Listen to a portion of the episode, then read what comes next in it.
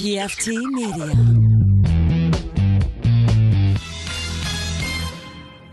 You are now listening to Cinema Crespediso. Chris All the Crespo fun. Radio Show. Everybody likes it. Listen to his shit.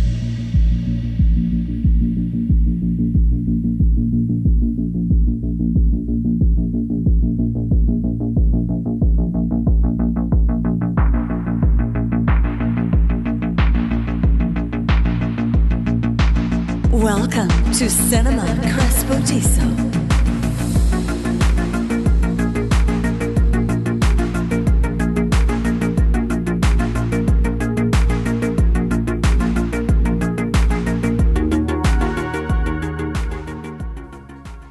Ladies and gentlemen, welcome to episode 467 of Cinnamon Crespediso. I am your Cinnabun host, Chris Crespo. Today we're extra moist, extra gooey, with a double layer of seasoning known as cinnamon. Drew Chicago. Double glazed. Double glazed Drew Chicago is here. We call him DGDC. How you doing, DG? Doing okay. All right. This is the double glazed episode. You know what that means. That means we're talking about the movie that everyone's talking about, the movie that everyone saw. It's super exciting. People want to know what we have to think about. And the guy's spoiler free. All right, spoiler free. Don't worry about it. Everyone take a breath. It's a spoiler free episode. Relax, but we're going to do it. Drew, what did you think about Nightmare Alley? the, movie that made one tenth the amount of Spider Man. A tenth? Like, A tenth. It made two point nine million dollars. oh, boy. oh, I'm so sorry, Guillermo del Toro. Oh my god, that's so bad. That's so bad.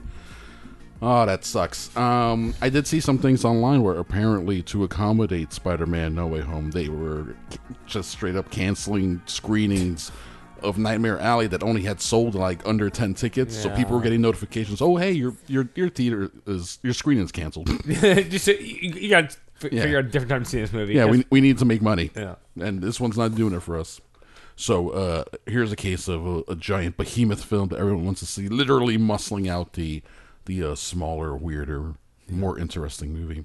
Uh, which we're going to talk about first Nightmare Alley, del Toro's remake of a 1947 film. Okay, Uh, interesting. yes, uh, and I am for sure going to watch it because in the old uh, Rotten Tomato critical consensus thing that I read after seeing the movie, um, the summation is that it it's like while not packing as powerful a punch as the original or something like that. And I was like, whoa, the first one hits More fucked up. yeah, the first one hits harder than this goes a pretty dark, Yeah. like crazy movie. yeah, yeah. Um, so I am interested in seeing the much shorter hour and fifty minute version of this Yeah, of this film.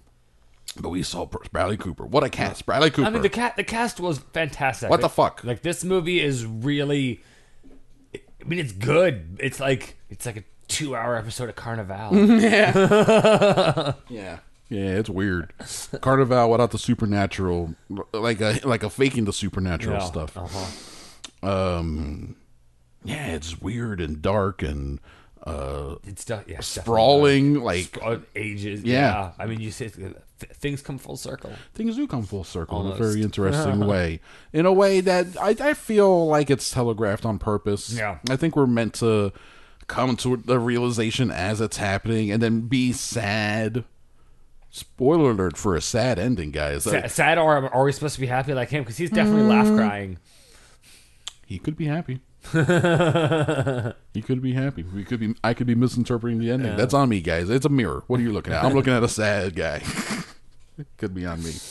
Um, it's very um It's moody. It's like a, formal. it's a period piece. Yes, it's very in in both that it takes place in like from 39 to 43 something, like like that. that. And couple years. so it's like uh, you know rep- replicating that time period, but specifically I feel replicating in a Martin Scorsese aviator way, replicating the way movies were made Yeah. at that time in the 40s. Uh, so, like, what way a lot of the camera shots, uh, uh, just the straight up framing of Cate Blanchett in her in her office, yeah. you know, the way she sits there, the close ups of her Mm-hmm. faces and stuff, feels very like classic filmmaking. Black and white. Old yeah, school. Yeah, old school black and white, but just now in vibrant Technicolor. Yeah. Um, I mean, it, is a good looking movie. Even still shot on digital, it looks really, really good. Uh, has geeking ever looked so beautiful? I'm not, I don't know about that. the first, like the Yeah. close up of the very first shot, you get of him holding the chicken, the geek, the circus geek. He's holding the chicken up to his face, and the the, the stark lighting of it because it's like underlit, but still there's like sh- a sharpness, a contrast to him. I was just like, man, maybe I was just really high. I was struck by how grotesquely gorgeous Yeah. this shot is, and I was like, man, this is really His fucking black teeth. Yes. Hair. I was like looking at all the and the face he's making, the paint of his face, and the chicken in his hands. Like the, I'm like that poor chicken. I'm like, is that digital? Is it a puppet? Mm-hmm. and um, like leading up to all the you know the the actual geeking moment. That uh, I, I was just in my head like. Like why I, I can't look away at how beautiful this is. This is a terrible moment, and this is gorgeous. Um, highlighted the movie for me, maybe just that shot. yeah. Which then they isn't there a quick flash of it at the end too? I think I feel like it maybe comes back around. Maybe that's just maybe my a brain. flashback. Yeah. perhaps. Um. So the story of a man who falls in with the circus, and uh, he's got his own dark secrets, and he meets a girl at the circus played by Rooney Mara, and they run off together, and then they do their own act, and then shit gets bad when when he tries to take things too far. Mm-hmm. Uh, and, and and the cast, man, it's just Yeah, it's, it's, all so good. It's fucking fantastic. Uh, uh, um, what's his name? Ron Perlman. Yeah. All all all six foot whatever ugly of him. Yep. It's fat. Yeah, you know when he's sitting down, he's got that fat thing where it's Yep. like, you, you sit like this, and he got the belly and the and the, and the boobs. I was like, man, I know that look. I know that sit. That sit looks familiar to me. Um, yeah, he, he's uh, he's uh, looking old, and he's got a big old meat fist. And uh, uh, what's her name? Tony Toni Collette. Toni Collette. She's great, and David Strathairn. No. he's great. Oh, Man, they're all great. They're all great. They're all doing work. Everyone, everyone's And Brad- acting. Bradley Cooper fucking killed it. Yeah, he- like he- what the hell is he doing acting like this? He does a lot. He comes from the fucking Hangover movies. What the fuck? It's not wild. It's from the Hangover movies, and because he's always considered himself like a serious actor, even- Well, I even, when he did that shit. he fucking is apparently. He did a Broadway production of The Elephant Man, but he didn't do. He did it without makeup, so he was just on stage being like, like contorting himself and trying to be like, "Oh, don't look at me, I'm gross." I'm old, I'm ugly." This beautiful man on stage. Um, that's the type of actor that he perceives himself to be. So this is for sure a, a chance for him to be like, "Let Be me that go for it. Let me do it. Wow. Let me act." And um who knows? It's a it's a thin year for like quote Oscar-y stuff. I could easily see this getting uh, Nominated, nominated. definitely. I could see this quote losing to Will Smith Uh-huh. in, in King Richard. I don't see anything beating Will Smith, which itself isn't even like that amazing of a performance. It's just the year. It's it just a weirdly weirdly skinny year for for that for that type of cinema. Cinema, cinema. mm, yeah, I'm talking films. you can keep your movies, young man. I'm here. To, I'm here to talk about the films. Uh, f- uh, films such as Nightmare Alley. Uh, actually, this is some pulpy film noir. This is like some real. This should be like crowd pleasing shit. Maybe they're a little too dark though. I mean, it's. I, I think it's it's crowd pleasing shit of a bygone age. Yeah, That's what it is. yeah. People aren't really are they looking for movies like this You, anymore. you want you want crowd pleasing, Chris? Fucking Spider Man. No way home. Yeah, we'll be talking about that in a second for sure. That that crowd was clapping. Stop clapping. They were crying. I mean, you can't, you can't, I can't argue with. Uh, if you're gonna cry, cry. But I mean, keep the sobs down for crying out loud. Uh, my brother was telling me a story about what did he see when he saw Infinity War Endgame, one of those. When he saw one of them, and when Spider Man made his first appearance in the in the Avengers movie, Yeah. that someone in the back of the theater was like. Yes, Spider Man! Woo! Just screaming, and he's like, "This fucking like, shut up, asshole!" it's like, relax. You're not. We're on the movie theater. Relax. It's a weird thing. It's a weird phenomenon. Um, yeah, no one in this theater was like, Ron Perlman! Oh my god! this is amazing! They're in a circus! They're in a nightmare circus!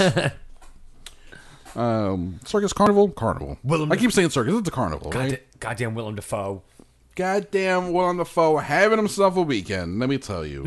uh, yeah, man, he's he's fucking great in this. And uh, that baby with the with the eye Yeah, in oh, the man, jar. that thing is fucking weird. That was weird. That Del- Toro pulled that from his personal collection I'm for su- sure. I'm sure. Yeah. I keep this in my closets. I keep this in the closets in my bathroom. It, It, it watches me as I sleep. It watches me as I sleep and when I pull out towels uh, for bathing. so weird. His house is supposed to be like a fucking museum of horrors and makeup shit and uh, movie stuff. cool. Good for him. Yeah, it sounds really cool. It sounds super cool. Um, Maybe when he does, he'll he'll open up the Guillermo del Toro Museum. ooh, that'd be fun. And then- museum and- slash mausoleum. and then I can pay money and go see it. That All. would be that would be awesome. I'd totally fly out there and pay money to go to that. Uh, I like Nightmare Alley. I thought it was good. I mean, I enjoyed it. Yeah, yeah. I thought it was well made. long. I'm not into like the old timey movies. Maybe if they re- just remake, just start me- remaking all the movies from the 40s with the quality of but updated. Yeah. More quote contemporary. Yes. it's like you can still like fla- like shout out you know 40s filmmaking, but make it in a way that's like oh this is like stunning.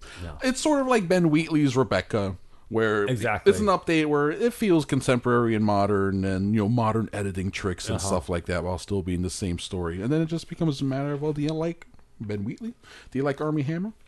Ooh, we're gonna talk about Armie Hammer a bit. We got an Armie Hammer update. Ooh, Ooh, guys, tease Armie Hammer update for the in the second half of the show. That's gonna be fun, and how it ties into Orlando, uh, Florida specifically, not like Orlando Jones or Orlando Bloom. or Orlando. Um, uh, Calrissian shit, shit. Nightmare Alley gets a gets a thumbs up. It's a bummer that it, it's bombing and people discover it, find it eventually on HBO or whatever. Um, but it's like a, a, it's not a nail in the coffin, another nail in the coffin of theaters of exhibition, but it it's a, a big strike against these type of movies being made these like mid-budget what did this cost? Maybe 50 60 million you would Maybe, think? Maybe yeah. right? It, it's a big they keep saying that these are the type of movies that don't get made anymore. These mid-budget for adult films like they don't get made for theaters anymore. And the reason why is because then when they come out no one goes and see them everyone goes and sees spider-man. But then who's the dummy that's like yeah let's go ahead and put this thing out next to spider-man? Yeah. um maybe it's because it's a fox it's it's um searchlight Searchlight. Yes, that's old Fox. so it's old Fox product that now Disney has put out. So they don't care. They they the whole all the movies that they had under Fox, they botched every single release. They don't give a fuck about They it. don't give a fuck about them. They're just contractually putting them out there. Um, the only one that hit for them was Free Guy because it was in a, in a thin summer. Yeah. Well, that and it's and it's Ryan Reynolds and it's surpri- And Ryan and, it's he- he marketed super it's hard. surprisingly heartwarming. Yeah, and, and it works Yeah. for, for what it is. It works. Um, so uh, again, the weird stat where more movies came out in theaters in 2020 than in 2021. That is so strange, considering theaters were literally closed last year. Uh, and they complain about the lack of film releases, but when they open up this year, uh, they didn't get as many releases as I thought. Anyway, so Nightmare Alley, it's uh, it's, it's good. Yeah, right. People should check it out. They Give it- should. give it a watch. Give it an idea. Uh, spoiler free reviews: Spider Man, Spider hyphen Man, colon No Way Home, Spider hyphen Man, Spider hyphen Man. Technically, it's how it's, how it's spelled. It's, a, it's a hyphen. It seems, seems unnecessary. Well, I thought that was just Spider-Man, Yeah, Han Spider Man. like Tim Spider-Man. Tim Spider Man. Tim Spider Man over here. Spider Man No Way Home. Here we go. Drew Chicago. What you think? It was good. It was good. I enjoyed it. Yeah, man. I, for I like I, I I like the Marvel connections, the the webs that they weave. are like they're it's. I mean, it's very spi- They I- did it. They fucking did it again. God damn it! They webbed it somehow. they webbed it all together. Uh, there was a little bit of a worry, I think, from people going into it thinking, "Oh, another Spider-Man three stuffed with a bunch of villains." Yeah, this worked out great last time. No. Um, It, it worked this time. it worked. It worked this time. It was, it was enjoyable. The fa- the fans are going to be happy. they sounded happy when we were watching the movie. I mean, yeah, clapping, Uh-huh. audibly responding To with, all of with it. gasps Yeah. and, and crying and whatever the movie, Woos! So many woos whatever the claps. movie wanted, the audience gave, them Yeah. because the movie was reciprocating and giving the audience what they wanted. Uh-huh. It was a total back and forth love fest between movie and audience. But It was, it, was, it was just a movie audience orgy, it was a movie audience orgy that Which we were is- in the middle of. which is why it made how much money, Chris? two hundred and fifty-three million dollar estimate. That's the estimate. Possible two sixty. If it passes two fifty-seven, that's Avengers: Infinity War. Open to two fifty-seven. It already passed Star Wars: The Force Awakens. So it's it's it's just Disney fighting itself. Disney is just pissing all over itself. like, no, my Disney movie is making more money than my other Disney movie. Yeah, so it's- so, so, you, so Disney's dick's just growing bigger and bigger every day. Isn't that crazy? It's disgusting. It's engorged, engorged. Disney's engorged penis.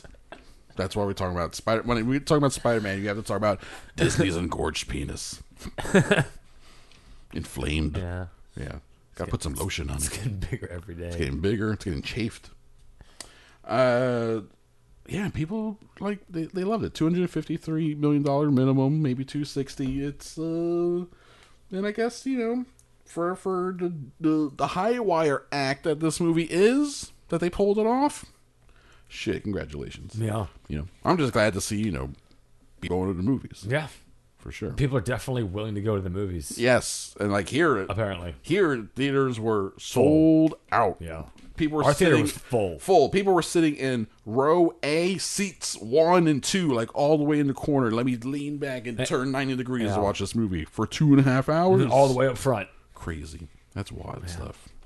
Um, plus mid credit scene and after credit scene. Spoiler free again, but uh, mid credit scenes are always fine.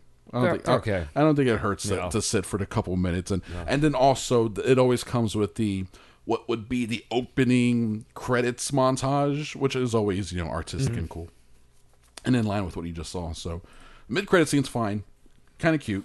Ties into another previous mid credits movie or end credits scene that we saw Yeah. uh, from another movie, but the end credits scene is worth watching. Definitely. if you want to see what's like future Marvel shit. Yeah. yeah. What what is going to be going on? Well, yes, I think it's I think it's solely worth uh, sticking around for that. See the huge list of like uh, Zendaya, assistant to Zendaya, assistant to Mr. Holland. yeah, Mr. Holland. like, oh wow, look at all these people. That's a lot of damn names. Um, yeah, dude. And then I mean, so and then going into it, we were talking about how so it's two and a half hours. Is it still gonna feel stuffed somehow? Is it still gonna feel rushed? Is it gonna earn that two and a half hours? I mean, I guess it does. I think it felt fine. I mean, I, there- I didn't notice. I didn't feel the movie dragging at any. I mean, there are parts that I think they could have cleaned up by maybe like a minute or two, but as a Absolutely. whole, Absolutely. like it's, it's it is what it is. there there's a handful of scenes that are like indulgent again fan servicey Yeah. scenes that if for purposes of telling the story and moving the story forward they for sure could have cut two minute scene here a couple minutes there but uh but again that's the stuff that the people are there that's- for that's what they wanted. and it's what they want to come back for. I told you this off mic people will be interested in hearing this i think. We went to a saturday 8 p.m showing. When i got there to the theater sat down with, uh, with my special lady friend. Person sitting in the seat next to me young lady. She must have been i don't know 20 she seemed young. Um, she was like so have you she asked immediately. Have you seen this before? Have you seen it yet? This is your first time? And i was shocked. I was like this movie just came out yesterday. Yes this is my first uh, yeah our first viewing. And she's like oh i, I saw it yesterday. I'm back to see it again. I was like oh boy here we go. Real, real nerd That's over here. crazy. And then she even said it was like they were the, the the theater was pretty. There was a lot of clapping and it was pretty rowdy, but she was hoping for a rowdier audience in that theater, and I don't think she got what she wanted Yeah. in those terms. I think your, your Friday night, your Thursday night crowds are going to be your fucking well, that's that- hyperactive that- weirdos. That's super nerds. yeah, yeah, yeah, yeah. That's annoying. Yeah. Man, that Thursday uh, quote preview um, s- started at 3 p.m. Jesus. on Thursday. It's like the earliest ever they did for. Might as well just say it comes out on Thursday, but technically it's their preview, and it made 50 million just on that that Thursday. Well, I mean, like I- another hundred something on Friday. Yeah, I, I mean, I'm sure there are lots of content creators that fucking went and saw that shit as soon as they could, so they Those could, so they could react, Those motherfuckers. It's pretty smart. be the first ones on that shit. We should have done that. Dude, got too much shit. I got a life. Their life is creating content. Man, how do you do that? How do you guys do that? I They're young and they have energy. Oh, that sounds nice. I need to get a testosterone cream. right? That's what that's. I- I have no I think so. Testosterone cream, some HGH, get a little bit of uh, A little pep in your step. yeah, feel young again. I saw the commercials on TV. So, so drugs. go to go to the age. Yes, I'm going to go to the quote age rejuvenation center. Qu- close quote. You could just do like low dose amphetamines Hmm. until it turned into high dose amphetamines, and th- then it's a problem. So you're talking Adderall? Give me an Adderall prescription? You might have better problem sleeping, but No, I want. No. Mm, I like sleep. it's amazing. I like sleep. It feels good. Um, yeah, No Way Home's good. It, made a bunch. Was fun. At the comedy, at the action, very CG. Who gives a shit? I mean, it's it's a comic book It- it's the way on. it's the way it is these days. And um if you want, I mean, we're you know we're keeping it spoiler free. If you want to hear us talk about it more in depth, About to say, really, there's not really that much I can say because there's so much fucking shit to spoil. Yes, exactly. exactly. We're keeping it clean for you guys. So patreon.com slash Crespediso has the spoiler conversation. Also, we did just talk about the movie for like a solid half hour, 35 minutes.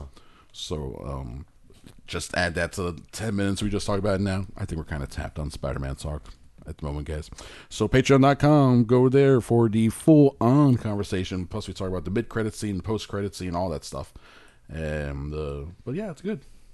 I enjoyed it. It's good. I enjoyed it. I Look, looking forward to what's next. yeah, for sure. They, they announced three more with Holland. Um, they definitely ended in a way that's like this is where it would be going. Well, all right, okay, we, we, we are seeing. I get it. I get it. Let's uh let's get into our media diets. I saw Hawkeye episode five. Yep. Uh, it's Me good. too. It's good. Yep. It's fine. I, I, I like the reveal at the end. Big good reveal at the end. Fun. Yes, uh, it, it's very fun. Looking that makes me look forward to episode six Yeah. to see how that's going to work out. Um, part of that reveal includes a character twist. That's like again they they telegraphed that from the, The first episode. yeah. yeah, the, from the very beginning. Um, and I like the uh, so there's uh, uh, she was introduced last week. What's her name? Yelena. The deaf girl. Oh no. Uh, Florence Pugh. Yeah, Florence Pugh. Yeah, uh, Y- Y- Yelena uh, Romanoff. Mm-hmm. And I like them showing her getting blipped. no. That was uh, that was a super interesting That's- that- yeah, uh, that was portrayal of that moment Yeah. for her, and a character having to go through that and be like, I was just, what? I was Excuse there for five seconds. Like, what the, fu- what happened here? Yeah, that was interesting. Yeah. So uh, yeah, it's, it's a good show. Mm-hmm. I, I, I just continue to feel Well, like it's, it's- good, but And it, and it's fun too because now that they've got the blip and they've used it like that once, like they can use that for any character that they haven't introduced yet. Yeah. Who has been having their own adventures that they've been doing for you know whatever. Yeah, and then they get blipped, and now it's like, oh shit! Now I just got reset in terms of what am I going to do with my life? I guess I'm now part of the MCU. Yeah, yeah, yeah. For real, what's the Xavier School? Of what's going on here? What happened? Who are you guys? Where you guys been this whole time? Um, you think they'll just solve that with a multiverse? Multiverse solved? Explain mutants? I mean, they could. I mean, if they really want to have fun with it too, like they could fucking somehow throw a pile of money at Hugh Jackman and get him back for Wolverine oh shit! again. The, the the thing the thing keeping him and Patrick Stewart from ever reprising those roles Look, it was is so good. It They're- was so good. They're like Logan. We cannot sully that. they have to. I'm okay with that. They got to go out with a bang. I respect fine. that. Yeah. So I don't think outside of like official canon. You know, I mean, they're they're just gonna have to do some. They're, they're just gonna have to cast a new X Men if they want to get him in. yeah, just do all new stuff. I mean, I like McAvoy. I like him too. I like him generally. Uh, I mean, you can keep some of them or whatever. yeah, he can mix it up. Who gives a shit? Uh, Jon Watts, who did these Spider-Man movies, is uh, already working on Fantastic Four. So makes me feel like Fantastic Four is in some pretty decent hands. With, I'm okay uh, with that. with Jon Watts doing that. Crazy that dude did Cop Car and then Spider Man, and now he's like a millionaire because of this fucking movie. Yeah. And uh, who knows what he's getting paid for Fantastic Four, and after that he could probably make whatever fucking movie. Like I have this Anything, dream yeah. project that I want to make. Uh-huh. Like sure, Mister Watts, what do you want Whatever to you, do? whatever you, it's on you, man. You just made you you made us a lot of money. We're Yeah. willing to reinvest some of it back into you. Yeah, I hope, I hope it's something good because Cop Car is a fun movie. Uh, yeah, Hawkeye's good. Looking forward to episode sixty. Uh, Netflix has a movie called The Unforgivable. It was in their top ten the Sandra Bullock movie with Okay. with uh, Jonathan Bernthal. Yeah. and uh, Rough one. boy, there's a weird one too. Uh, Bullock playing a lady who is getting out of prison. At the beginning of the movie, she's getting out of prison. Twenty years, good behavior. Uh, she did 20 years for uh, murdering uh, a sheriff for killing a cop. So she's getting out. Small Alaska town, parole officer, got to do his job, all this stuff. And everywhere she goes, it's like a drama of how does a, a convicted cop killer reintegrate into society that looks down on her at every turn and blah blah blah. So that's that's a big thing. that's one storyline. Then the other storyline is about how she's getting re, has to re, get in touch with her sister, reunite with her sister, who was like five years old when she went into prison. So she has like very little memory of her. So she's trying to reunite with her. Uh, and then another plot is her like Jon Bernthal is a guy who's working in the fish factory that she's working at, and he's trying to just be like, "Hey, you're a pretty fifty year old lady. Let's uh, you know, let's go do fifty year old stuff together." And she's like, "No, no, no, I got a dark past." And then uh, and then there's a whole other thing about the family, the the sons of the dead cop being like they're on their own blue ruin thing, where they're Yeah. like, "We can't let this bitch bitch just walk around free," blah blah blah. Uh, and then all these things come together into a movie called The Unforgivable. And And it's unforgivable Okay. that this movie got made. okay, there we go. Hey, you can't have a title like that and not expect hack critics to turn around and use it against you. Sandra Bullock is unforgivable in The Unforgivable. You know, it's so don't call your don't use the words trash or garbage or anything like that. What's this? Ari Aster, Ari Aster, the guy who did Hereditary and Midsommar. He is he is on the thinnest ice possible with his Disappointments Boulevard Yeah. movie coming up. Disappointed. all the expectations in the world in this guy's third movie, and he's gonna put this. What's that one? The Disappointment Room. I saw that trailer. I was like, put this movie in the Disappointment Room. That's where you're gonna find me after I watch this movie. You know what I'm saying? Disappointed. Disappointed. Don't forget the your waitresses, guys. Thank you very much. Have a good night. I'll be back. I'll be back for the eight o'clock show. Seriously, God, the unforgivable. Yeah, it's not good. Don't watch it, guys. Okay. Well, I, did- I took the bullet. I took the bullet. The uh, Rocky v. Drago, the director's cut. I checked it out. and It's fine. if you're really into Rocky, It's fine. it's weird, man. It's weird because he cut out a lot of stuff and then just put in other stuff. So the movie, it's like 20, 25 minutes of new footage. It's still 90 minutes long. So it's not any longer. it's just a different movie. It's just a slightly different movie. Anything with the robot and Paulie, or yeah, it's Paulie's robot. So anything with the robot and and his birthday and all that stuff, it's all gone and all replaced with uh, scenes of Rocky and Apollo like debating Apollo going to fight Drago. Like, why? Why do you gotta do it for? It's like, come on, Stallion. He's like, no, man, I don't understand why. You know, it's fine. Um, it's just more of that. It's just weird seeing quote new Rocky footage Yeah. from like 87 like so they're all young and skinny and uh, it's strange man seeing new old new old stock is what it is. and uh and it's fine it makes the movie more dramatic and it gives it more of a classic movie feel but the thing i liked about rocky 4 this whole time is that it's not a movie it's two music videos and three montages Yeah. and that's it and then a fight it's like this isn't a movie this is a good time you know now it's more of a movie. yeah, now it's more of a movie, which you know, as an adult, I, I I'm, I'm fine with, and I respect uh, the artist, quote, artist alone wanting to be like, hey, maybe it's, uh, maybe we should cry more. but uh, but uh, young me like loved Rocky Four for a reason.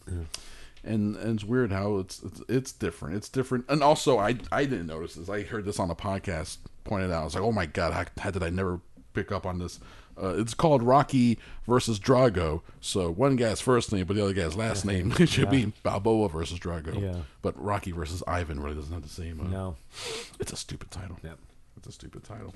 Uh, I'm playing Yakuza Zero. And It's fun. It's interesting. Um, it's one of these games where it's a lot of plot, characters talking a lot to each other and Yeah. like emphasizing what's happening. So like the first two hours that I quote played the game, I think I actually played like ten minutes. Yeah, and it was just a lot of like Setup and cutscenes. Oh my god, so much. be- before you go fuck around in the world. But it- this is one of those open world games. Right? Yes, yeah. There's like a big old map. Um, I've been in a small area of so far, but it's also I just I just did chapter one. It took me like a full three hours to do it. But uh, yeah, it is set up this crazy story where you're uh, a yakuza guy who uh, you were doing a collections thing. You beat up a guy in an empty lot in the middle of the pleasure district, right? And, uh, and then you leave to deliver the money to the loan shark, and then that guy you beat up turns up dead in that lot, which now brings attention to that lot. Apparently, it's the only piece of unsold real estate left in this pleasure district, and the yakuza, all parties want this because there's money to be made there. Um, so a dead body turning up there is bad for for them, for them trying to acquire it. And so with you being in the middle of this conspiracy, uh, you got to go around like asking questions. Uh, But man, it's all like there's this guy who's like, we grew up orphans together, and like you're working for this. You meet all the captain. Oh my god. Oh my god! It's also a brawler. Yeah. Uh, The fight mechanic is a lot of just like Punching and kicking smash smashing. X, smash X, X, X. Um, but uh, it's a brawler where uh, the fighting style changes, and then you can change it as you learn things going on. And there's some like quote foreigner character, some white guy who's gonna help you learn shit, which is a weird inverse of the whole uh, Uh-huh. you know Western Eastern uh, fighting mechanic that you typically see in, in pop culture. And Well, uh, this is a Japanese game, Chris. it's a so Japanese this game from their perspective. Yeah, so like, man, what if uh, Van Damme showed up and like taught us kung fu or karate? And uh, but he's like, you learn different styles of fighting, so there's like things to learn as a brawler. But there's and it's also very violent, extremely yeah. violent. Uh-huh. There's a. a one thing where like you use items in a room, so there's like a box of nails, so you pick it up, and if you you can just hit people with it, right? Yeah. But then if you do like the special power move, he'll like it'll do a cut where he usually holds the box in his hand, and he takes his other hand and grabs a bunch of nails and shoves it in the dude's mouth, and then like hits them or punches them super hard, and then it's like psh, blood everywhere. The guy goes flying backwards. It's awesome. It's very very ridiculous. Very Japanese mafia. Yes, uh, I'm enjoying it.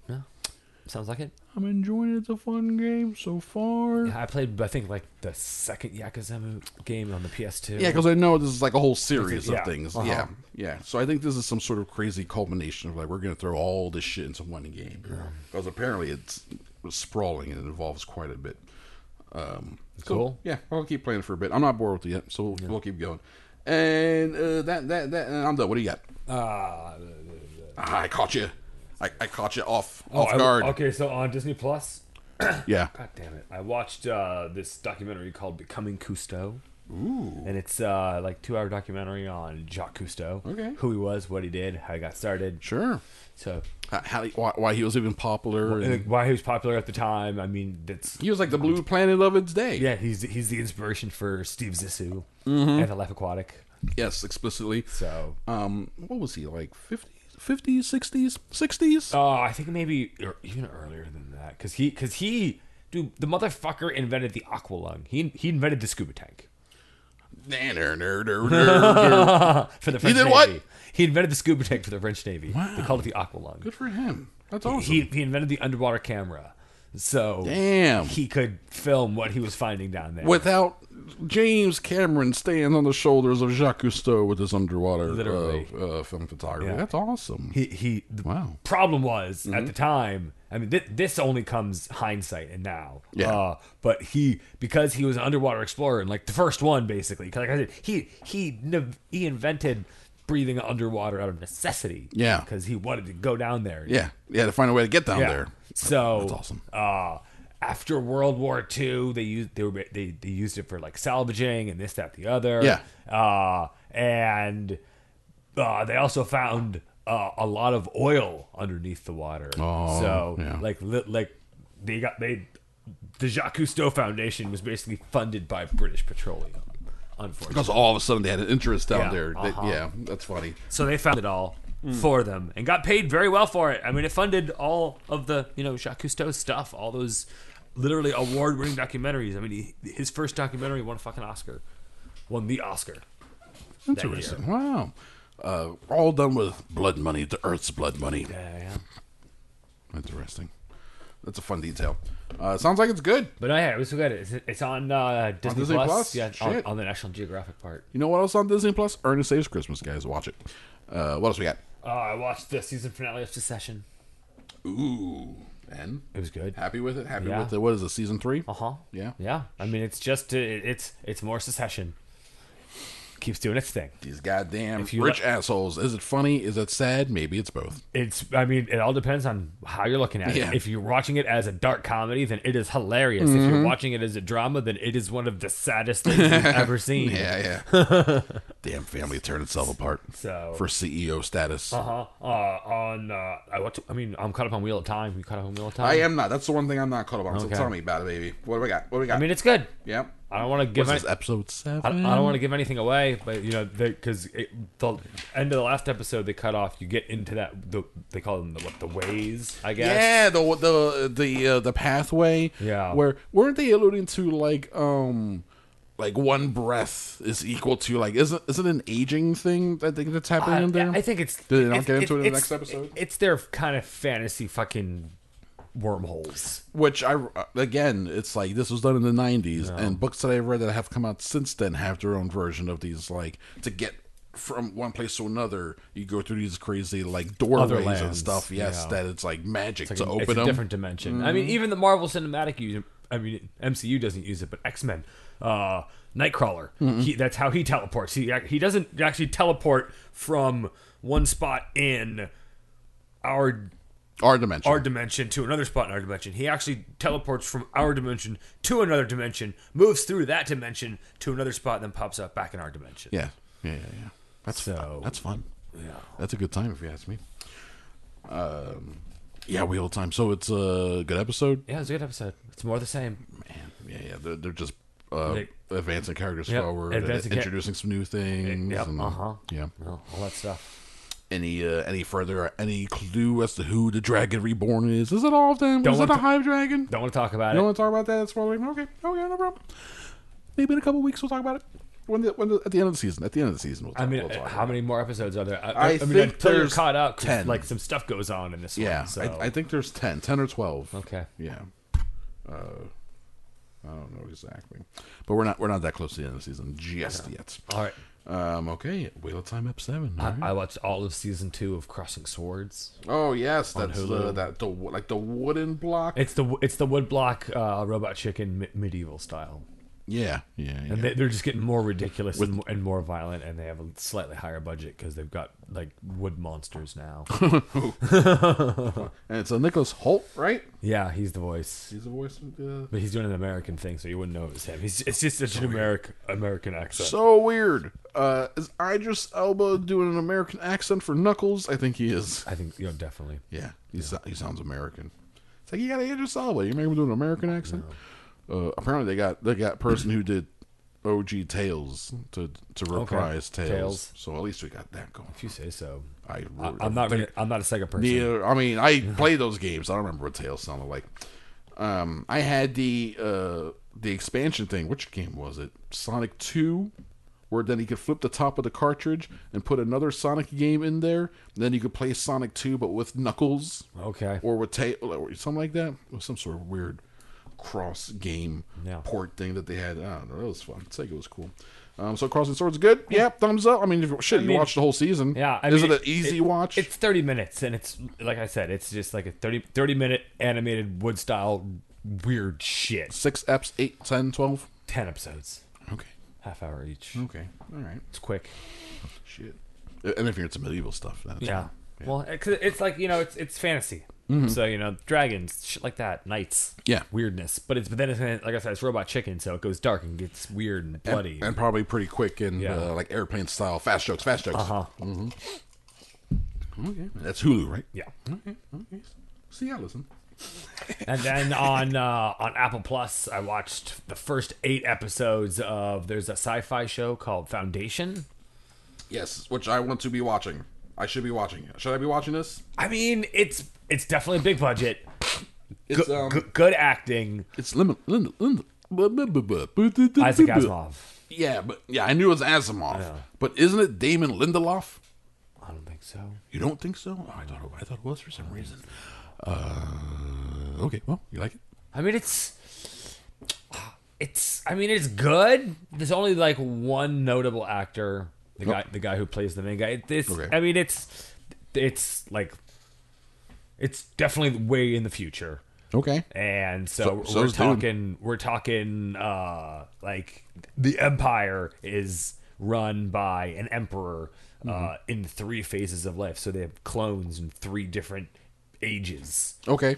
and it's ruled by the dawn, the day, and the dusk. Okay. So it's like the, the the old clone, the middle clone, and the young clone. Who you know? Sure. And the middle clone is the final say, but they've got the other ones, they're brothers, and so there's all this weird galactic clone bullshit. There's religion versus science.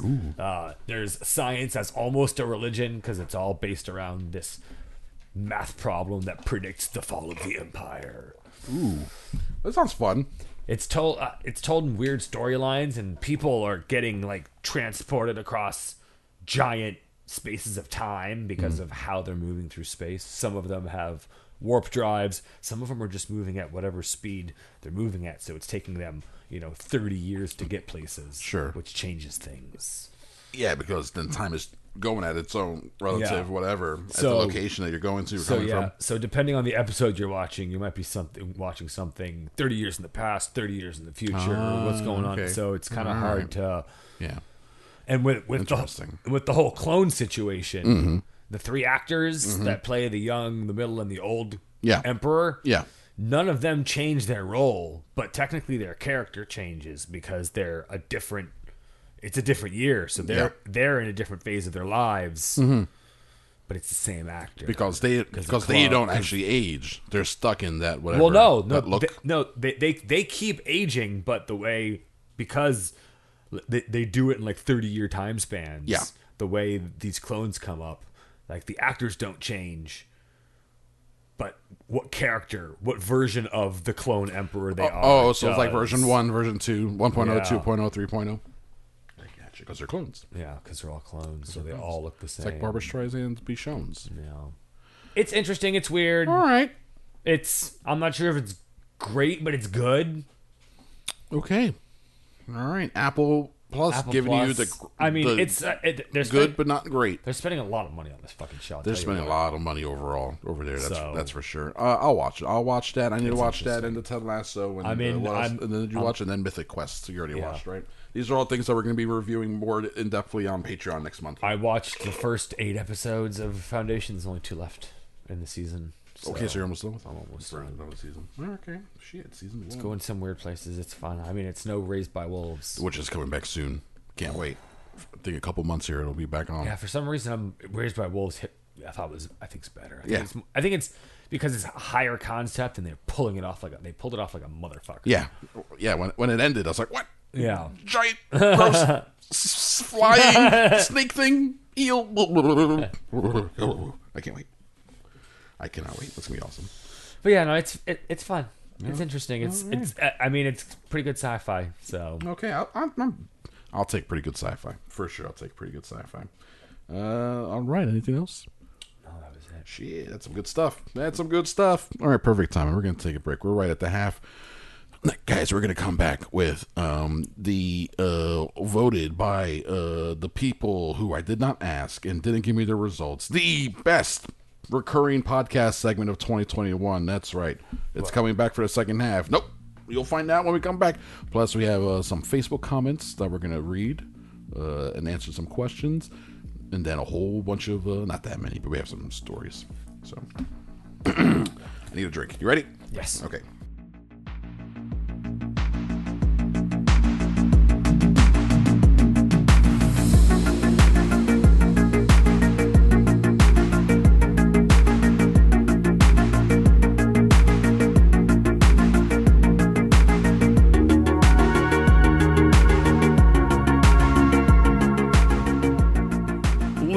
And gentlemen, we are back with the second half of episode 467 of Cinema Chris Producer.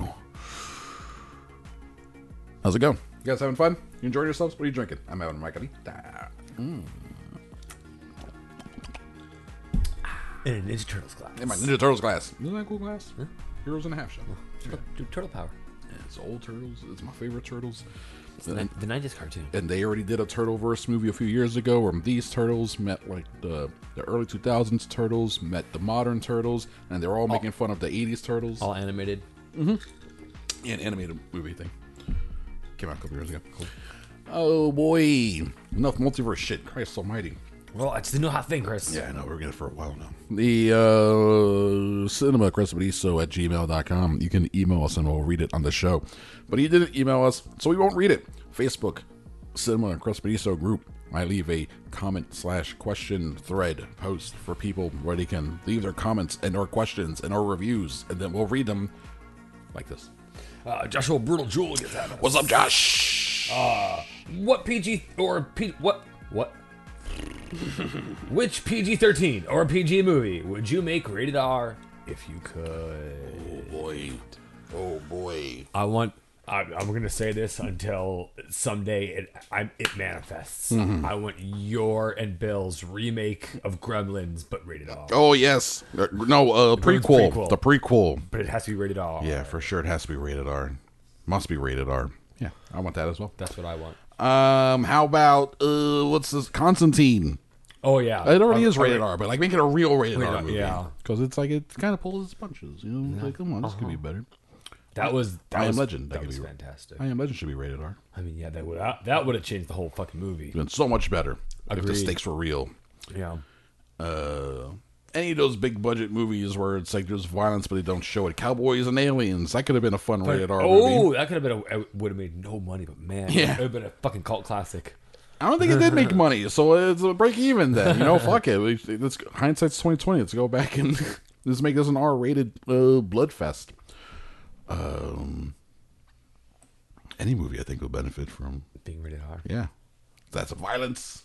Let's get some blood in there. Let's let's get a live action rated R Bambi. Yes. let's see the the mom's head get blown off. What's that sound? Mom! Boom, boom, boom, boom, boom, boom, boom, boom. That'd be awesome. Um, yeah, anything like that. That's fine. Any of these comic book movies, make them all. Spider Man, rated Ooh, R. Rated, ooh. We almost got James Cameron's radar Spider Man, where Spider Man and Mary Jane Watson were gonna fuck on the top of like Empire State Building or some shit. It- it- yeah, No on top of a bridge. that sounds like fun. Hmm. I mean, give me a rated R fucking Batman movie on any day. Yeah, we're Some always real fucking stakes. we're always like on the cusp of a rated R Batman. We're getting the darkest, hardest PG thirteen possible. Let's see Batman like stitching up his wounds personally, you know. Actually, he did it a little bit in the Dark Knight, but uh, just wasn't. Um, I want the camera like showing the flabby skin. Gross. Joshua, Josh, Josh also got What back up? at us. What up, Josh? You got Welcome back. Uh, as 2022 fast approaching us, what do you think is going to happen with the biggest film of next year? Avatar two. I don't know, maybe. Uh, clearly, you're talking about Avatar two, right?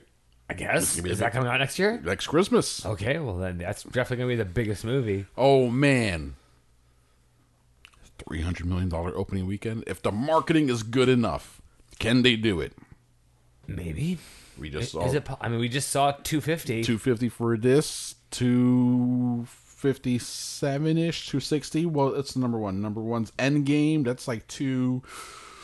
That's in two seventy. It's a mean- two seventy range. Yeah, I mean, if it, if it looks good enough, people will see it. if it looks good enough and it promises. And then also it's like 3D. People pay that upcharge more so than people paying it for these Avengers movies. So we're having a higher average ticket price for Avengers of Avatar 2 versus the Avengers movies. Man, $300 million opening weekend. Will Cameron do it again? Well, Will he top himself? Will you do it for the, Again. like the third time. Will, will he top himself again? Again, it's hard to top yourself. You gotta have a long ass dick. Well, and that, and he has to invent so many new new technologies.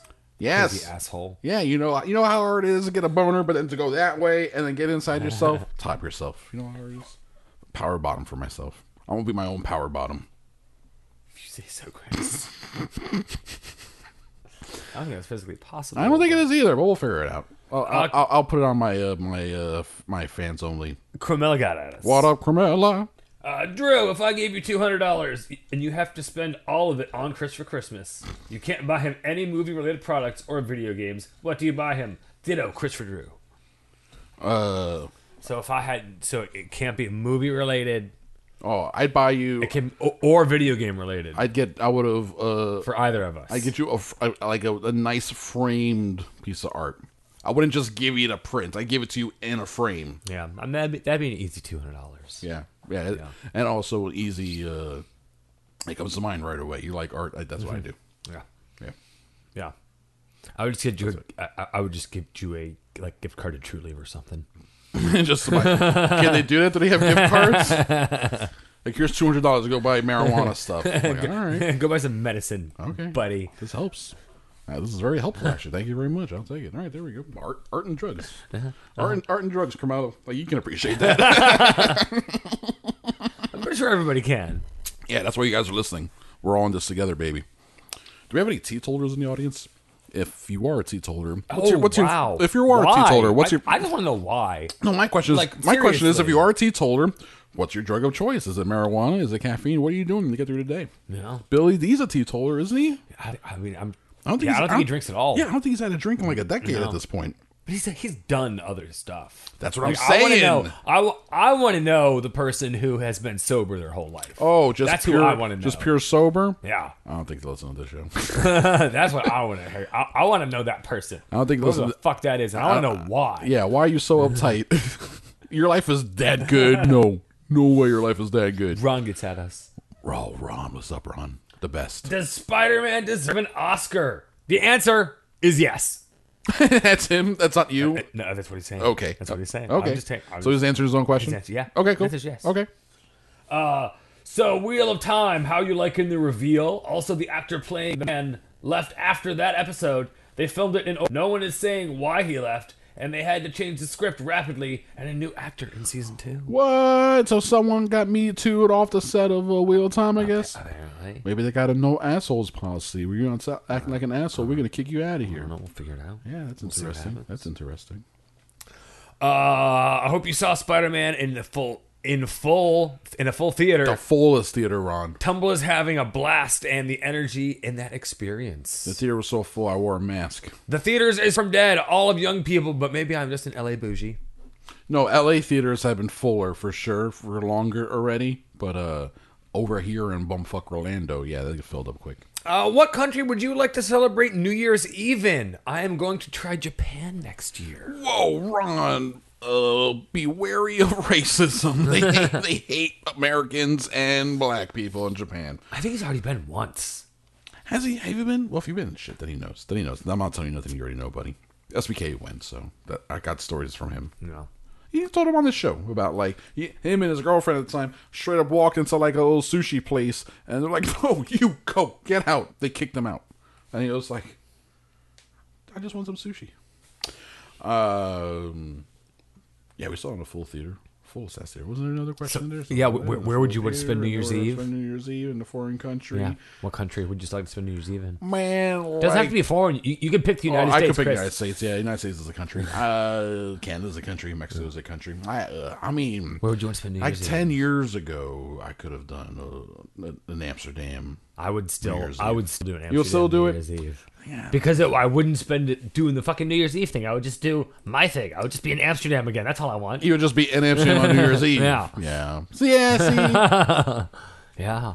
maybe you want to be somewhere special that's like known for New Year's Eve shit. But I don't even like going out at all on New Year's. I like it. I, like staying no, home. Exactly. yeah. Yeah. So, so Some crazy assholes out there on the road. yeah.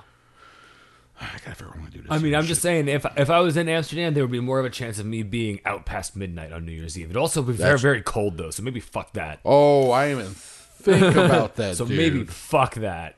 Middle of January. Uh, ugh. New Year's Eve in the Bahamas, baby. I mean, it's a trop- tropical New Year's is always fine. that sounds like that sounds fun to me. Actually, tropical New Year's, son. Thanks, Ron. You're awesome. Um, Encanto on Disney Plus on December 24th. Woot! Oh, Ron, is Ron still going? Let, let, let's do a stream watch. LOL. Excuse me. Um, I did see that. Uh, yeah, and Encanto's already coming to D Plus next week. Um, Christmas Eve apparently. Okay. Shit, maybe uh, maybe that's gonna be a Christmas Day watch with the with the parents. The fams? Yeah, that could be a Get, good get all the Christmas Day- feels. That's why they put it out on fucking Christmas Eve. These goddamn Disney marketing geniuses. I hate them. Also, Coda on Apple Plus is good. Okay. Okay, we'll add it to the list of shows that Ron would like us to check out. That's the reason we're even on Apple Plus now. It's thanks to Ron for the Patreon. And Chris, Yeah. play Hades if you like roguelike games. I, I don't even know what a roguelike is, even though I've heard the term now for a while on video game podcasts that I ironically listen to. Having having not been a hardcore gamer at all mean, for years. It's, it's, it's third person, so you see, get to see the whole character. Okay. It's, it's raised up a little higher. Okay. Uh, but it's basically it's kind of like Zelda. Okay. It's, a, like um, less puzzly though, and more action oriented. But it's still it's that kind of view. Okay, I'm fine with that. I like that view. What's the name of the game? It's called Hades. It won a bunch of awards. Hades, but it's not. year. But it's not Hades. It's No, Hades. It's I- it, it's Hades. It's about it's about the god of the underworld. H A H A H D A E D S. E S.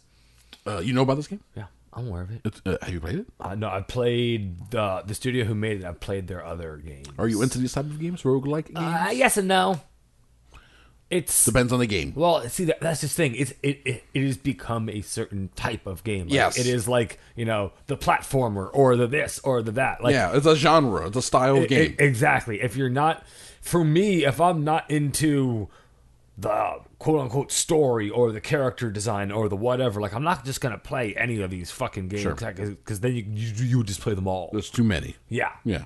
Yeah, yeah, yeah. It's like I, I don't just watch any movie. There's too many. Yeah. You gotta I have to have some sort of filter. It's got to be exactly. Yeah. Um Okay, shit, Hades. All right, Hades gets a recommendation. If it's, I mean, I guess it's, It's a- probably on the Xbox Game yeah, Pass. I- yeah. If it's in the if it's in the Game Pass, I'll get into it. Uh, apparently, uh, Matrix Awakens got downloaded, uh, so I maybe maybe have to put Yakuza Zero aside for a second. well, I don't think. I mean, when does It, it's out. It's out. It's downloaded. We got it. The Matrix Awakens yeah, the but game. yeah, but when it, it, might not, not let you play it until a certain time. Oh, because Is it actually available? Is it actually? I was at a pr- quote pre-order type of thing. Yeah, what yeah. you mean. well, no, because here's the Interesting. I think like I think it came out. I think it was released like to play last week. because it'll. I know that there was beta on it, but like I think that was maybe like invite. I don't know. Oh man, I don't know if it's out yet because I think it has to do like ties like- into this movie. exactly. So I, I think it's going to either be simultaneous or as close as they can, so there aren't like spoilers and shit. Yeah, sure, sure. That's that's fair. So, Well, hopefully in the next but, week but or apparently two, the game is amazing. is it? Hopefully the next week or two, I will have confirmation, uh, and I will I will play and let you know. Um, I'm enjoying having the uh, video games back in my life. We'll see. We'll Yeah. see. We'll see how much my uh, Welcome, to, welcome to the future, Chris. we'll see how much my special lady likes it.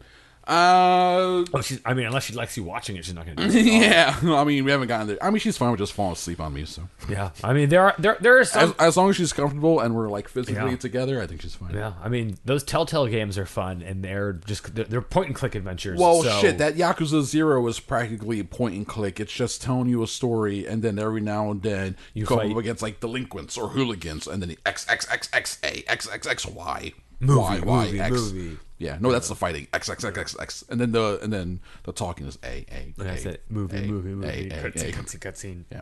Okay, find the phone booth so I can save. so I have to do all this shit again. Guys, it's back time for Chris Reed's Entertainment Weekly on a monthly basis. on a monthly basis. So you don't have to. That's right. Entertainment Weekly is here. Speaking of Matrix. There's Carrie Ann Moss and Keanu Reeves. Yeah. Looking in their mean, 50s. I know it's a photo shoot and their makeup and whatever. still, both of them looking great. they look so good. Like they, they both look great. They both look sexy. Um, They both aged well. They both have aged well. They're taking care of themselves, and we'll be talking about them in a minute. As I get to, I will uh, point out a couple things from that feature article. But yes, I got another Entertainment Weekly. I flipped through most of it. I read through most of it. Here are a couple things that I'll tell you guys about, so you don't have to bother with this shit. A page on Nicolas Cage's The Unbearable Weight That I saw the trailer. It looks awesome. Massive Talent. It does look. Uh, It's very meta. it looks better than expected, Yeah. for sure. That is for sure. Um, here's Nick Cage. He says it's an invented version of Nick Cage. Uh, the character is feeling unfulfilled and contending with the rejection that can happen so often in the small town that is Hollywood. It's it's a Nick Cage variant. Yes, yes, it's not me. He continues. I'm feeling pretty good about things. I said, do, you, do you have any idea how many movies I've been in the last five exactly. Yeah, no, he's pumped. Um, so in the movie, the film's Nick Cage accepts a million dollars to attend the birthday party of a crime boss and Cage superfan named Javi, who is uh, Mando's Pedro Pascal. Good for him.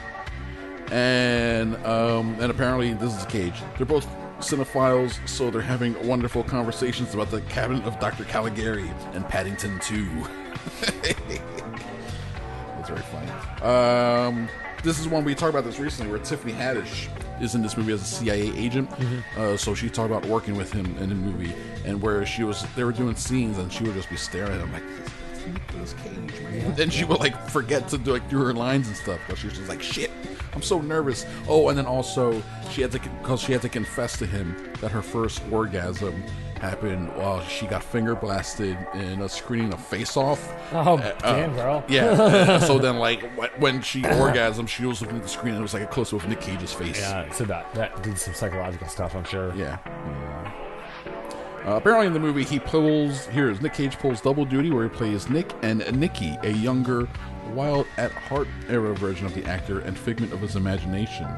Quote, he's got the lanky long hair. He's just constantly writing Nick about his career choices. I wasn't too excited about the idea of playing myself, but when Tom sent me the script, Nicky reminded me a little of Jerry Lewis's Buddy Love in The Nutty Professor.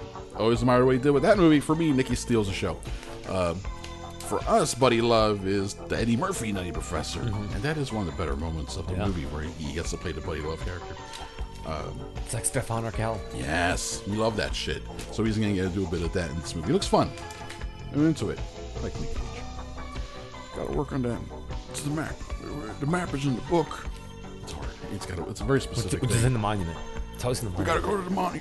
It's hard. I'm working on it. Um, look at this restaurant. Look how cool this restaurant looks. I mean, yeah, it looks nice. Looks like a cool, like 70s, 80s, all red, stained glass, red booth restaurant. Yeah. This restaurant does not exist anymore. Okay. That's a set.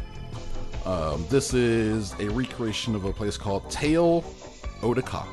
Tail o' the Cock. Mm-hmm. Um, it was a staple of Hollywood 70s and 80s uh, uh, nights out. Definitely 70s. And um, apparently, Paul Thomas Anderson, whose dad was in voiceover work, often found himself with his younger sister, uh, like sleeping in these booths while their parents had like this long night dinner night. Though. Do you remember that when you were a kid? Did that happen to you? What? Go out to dinner with like end up at a steak and ale or some shit, some uh, quote adult restaurant that's not McDonald's, and you're sitting there and they're talking, and you're just like, oh my god, this is so boring. You fall asleep. Yeah. No. End up playing with the uh, the plastic sword that might come in a, Well, exactly. in Yeah. a cheap dish Yeah. and a cheap and a cheap drink or yeah, something. played with that all the time. Oh my god.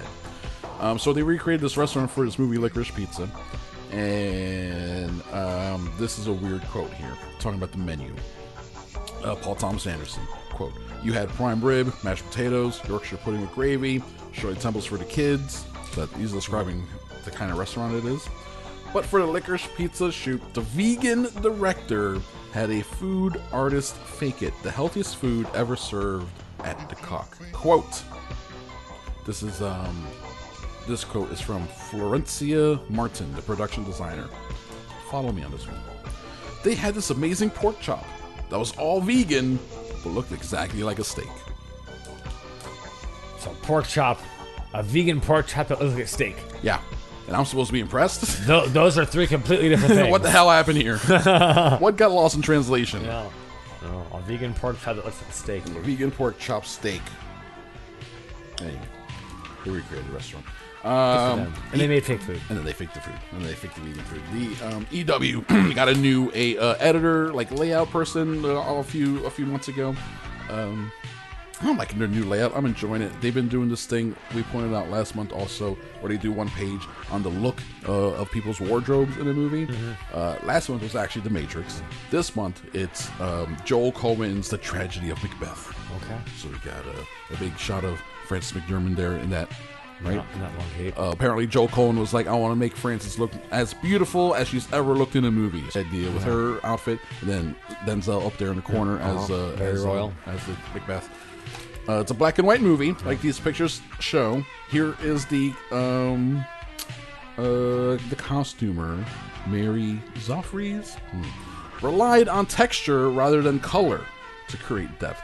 Uh, as Macbeth ascends, quote, we move into materials that are more reflective and have a sheen, she explains.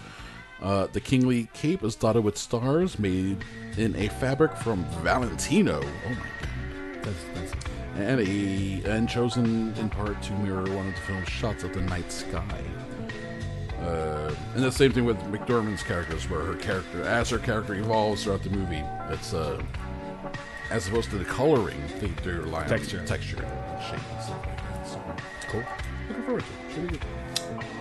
Should be pretty, pretty, pretty good. Um, so there is a, a Netflix movie coming out called The Lost Daughter, and it's Maggie Gyllenhaal's directorial debut. Okay. Here's a full shoot there. We got we got in there Gyllenhaal, uh, Dakota Fanning, Olivia Colman, Jessie Buckley, who was in that Charlie Kaufman movie, and then some lady that I don't know, the, the Dan Gara, Demagra, Demagra.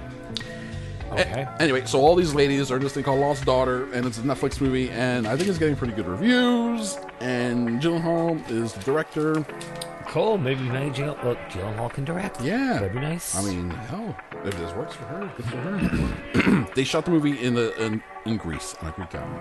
Here's the question: Shooting it all on this tiny Greek island was a last-minute pandemic pivot, correct? Gyllenhaal, yeah. Originally, it was an American woman in an unnamed eastern seaboard town. A cotton candy and lobster rolls type vibe. We wanted to shoot in Jersey, impossible during the pandemic. Then we thought Nova Scotia. They didn't want us. And then one day, oh, how about Greece? Uh, Olivia Colman. Uh, the whole island was a bubble, and all the islanders were our extras. So when we weren't filming, you go to any shop and they'd be like, "Hi, I was in your film." That's pretty funny. Um, Buckley says uh, they go swimming after they would wrap. Gyllenhaal says, "Me and Jessie just keep fronting each other after work in the ocean." And, uh, and then there's this other word. I don't- I don't wanna put so, they, so they made a movie on a Greek island And love- and in, love in complete isolation and said they had an awesome time doing it. Go figure. Yeah. Good for them. I'm sure the i- I'm sure the island was happy. They just got a fucking bunch of money. Yeah. God, oh, they needed it. That's why they were like, yes. Nova Scotia was like, no, we're good.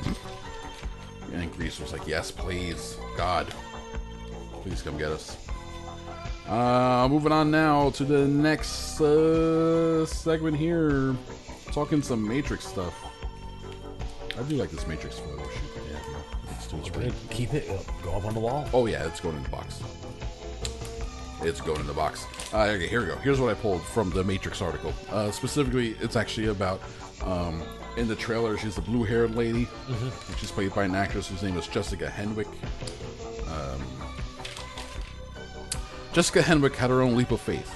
Best known for playing Nymeria Sand on Game of Thrones and Colleen Wig Wing on Iron Fist. No one knows. I didn't watch Iron Fist. No one knows. No one watched Iron Fist. And I can't remember all the people that EW. from Game of Thrones. Yeah, all the minor people, guys. I barely remember that Pedro Pascal's in there. Exactly. And he did like seven or eight episodes. Um, she was up for a role in Marvel's Shang-Chi and the Legend of the Ten Rings. At the same time, she was up for the role of, in this movie, Matrix, the role of Bugs. Both Disney and Warner Brothers knew about the other offer and gave her an ultimatum. She could only audition for their movie. Audition. She could only audition for their movie if she forfeited the competing project. Neither role was guaranteed. She says it was a red pill, blue pill moment for me. Uh, obviously, she chose Matrix, And she got and, the and then she got the part. Um, Henwick sees Bugs as the audience's eyes into Resurrections, which is how one might look at all of the actors new to the Matrix.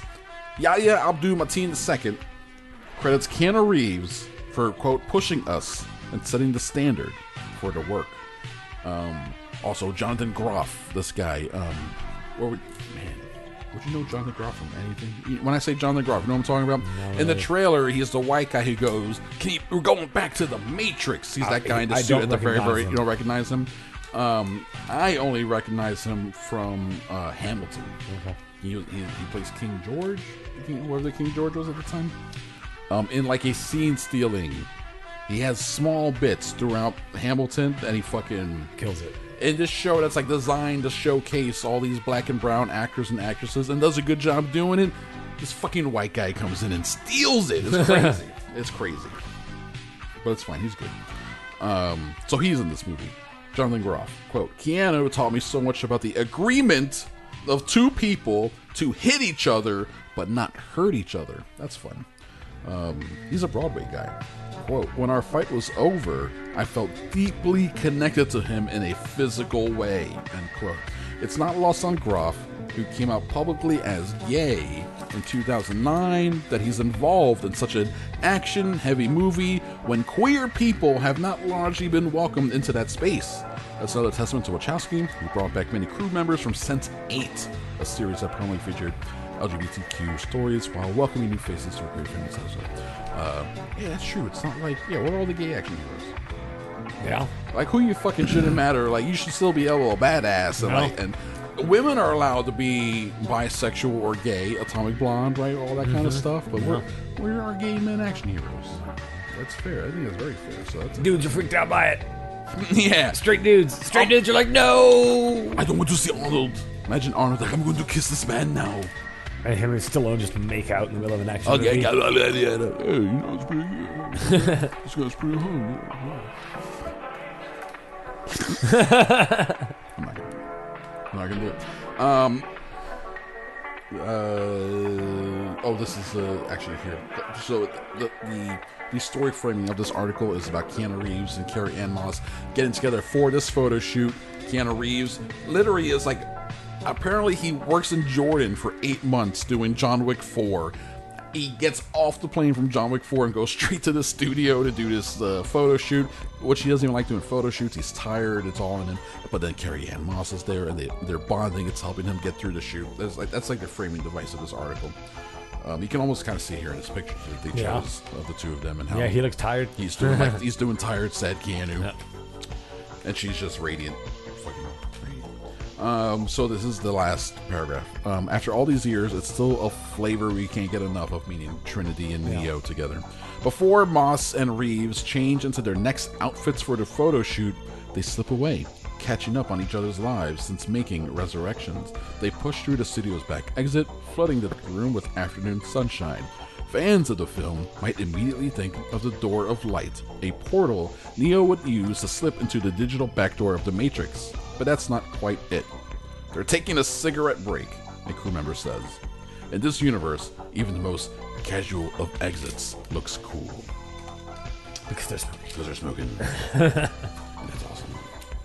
Uh, okay, here we go. Last thing I'm going to point out 22 reasons get excited for 2022. I'm not going to say all 22 things, but there are some things on here. The number one thing is the arrival of Avatar 2. I mean, yeah. And it gets a full, full few pages on it.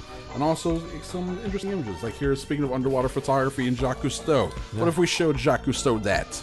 Motion capture underwater photography. Yeah, he'd be he'd be fucking thrilled. Like, yeah, dude, this is what you birthed, man, with your dirty oil money. yep. exactly. so Avatar 2 is number one on this list of 22 things. Thank British Petroleum. Thank you, British Petroleum. Uh, number two is uh, Avril Lavigne is back with her seventh album. Holy shit. Number three, Bel Air's Fresh Prince reboot. Number four, Chewie, our boy Chewie. Chewbacca? No. Chiwetel Ejiofor. Ejiofor. Thank you very much. um, he is directing. Uh, he's already directed um, a couple things before, I believe. Or am I thinking of David Oyelowo? Yeah, I'm thinking of David Oyelowo. This may be his first thing. It's a TV adaptation of the uh, of the um, uh, uh, what's his name? David Bowie movie, The Man Who Fell to Earth, Okay. and it's coming to what did you even say? Showtime. Sorry, gonna miss it. Got too many streamers already. And Drew's gonna be too busy. I think maybe catch up on BKV's Saga. I mean, yeah. is Were it- you is reading it- is Saga? it- Is it restarting? Saga's coming back, baby. It's been a while. I mean, that's that's the thing with comic books. These people go off and do other things, and sometimes they take breaks. Says long-awaited issue number 55 arrives January 26th. Okay, cool. So I still gotta wait like another year before I get a graphic novel form. But it's coming. it's coming. BKV is back, my friend. they're doing, speaking of Macbeth, they're doing Macbeth on Broadway. Uh, this is number seven. It's Daniel Craig and Ruth Negga. Okay. I fucking seen that. That's really cool. Um, Halo coming to TV. Paramount Plus. Not gonna watch it. If we get some more Patreon monies and we can afford a Pa- Paramount Plus subscription, then then we'll start reviewing the Halo TV show. Yeah. But we need we need some of you fuckers to sign up. Pay for my streaming services. Come on, you shits. Um, there's a WeWork movie. coming out. Kristen Stewart's doing her version of Rear Window. Um, they mentioned the J Lo rom com with Owen Wilson that's coming out. Oh, what year is this? Exactly. she was the queen of the rom com for a minute there, but she's back. Back February 2022. And also Jack Reacher TV show. I saw that where it's not. We're, we're, we're going big man Jack Reacher, Yeah. not We're- Tom Cruise. yeah, we're going- Tom Reacher. We're going back. We're going Reacher. a book accurate Tom Reacher. Tom Reacher. Jack Reacher. Tom a- Cruise. Jack Reacher. It's a stupid name. But it's coming. It's coming to TV. It's coming to. Let's even say. Paramount Plus. Yeah, these things are all Amazon Prime. Okay, so I'll never watch it. Amazon Prime. Uh, and number twenty-two is uh, Jurassic World. Who gives a shit? I do not. Who gives a fucking shit? I mean, at this point in time, I really don't care. I don't even. Did I, did I see the last one? I'm not even. I don't even know. Did you? I I know I did, but did you? I'm not sure if I did. With the Indominus Rex, Which one was that? the big, the big, uh, scary one. Chris, dinosaurs. Come on. There was a shot of the brontosaurus being consumed by the smoke and flames on the island as it burned. In the distance, it was a weirdly sad shot. It's a weird movie, man. I'm not sure if I remember. It's weird. It's weird and bad. I don't like it. Um, that's it. Chris read Entertainment Weekly, so you didn't have to. Hope you guys um, feel good about that. Oh my God, we're right on time. Here we go. Let's get into some news. You ready for this? Sure. Follow me on this story path. This is pretty funny. So, Sex and the City has a new show. Um, it's a sequel show. Okay. And it's called specifically, um, what's it? Called? It's got a weird name that, like, I don't like. Called uh, and and that and now and now you have it. Or Oh. and that's the thing. Or- Okay.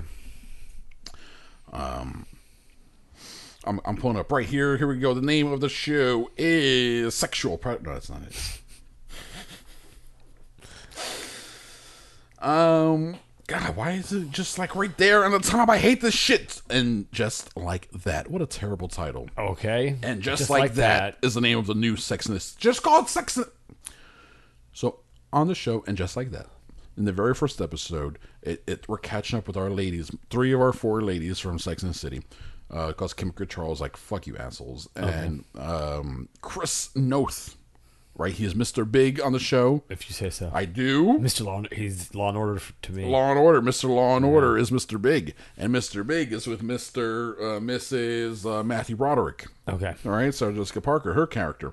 So on the very first episode of this show, she her character goes to like I'm gonna go to the store, and he's like I'm gonna go do my Peloton bike ride. And he gets on his Peloton and he does his bike ride with his favorite instructor, and then he has a heart attack and he dies. Okay. And then she comes home and finds him dead. Okay. Oh my god, big! Everyone's crying that mister Big is dead uh, Peloton then releases an ad that they co-produce with like Ryan Reynolds' fucking production company, showing Chris Noth like, oh, he's like uh, it's a Peloton thing. He's in a Peloton ad, right? Um, so then that comes out there. Now Chris Noth has got himself in the, a little extra bump there, notoriety. His face is everywhere, and it triggers a couple of young women or women who, when they were young, uh, claim that they were straight up raped by Chris Noth. Straight up Wow. just raped. Goddamn. Yes.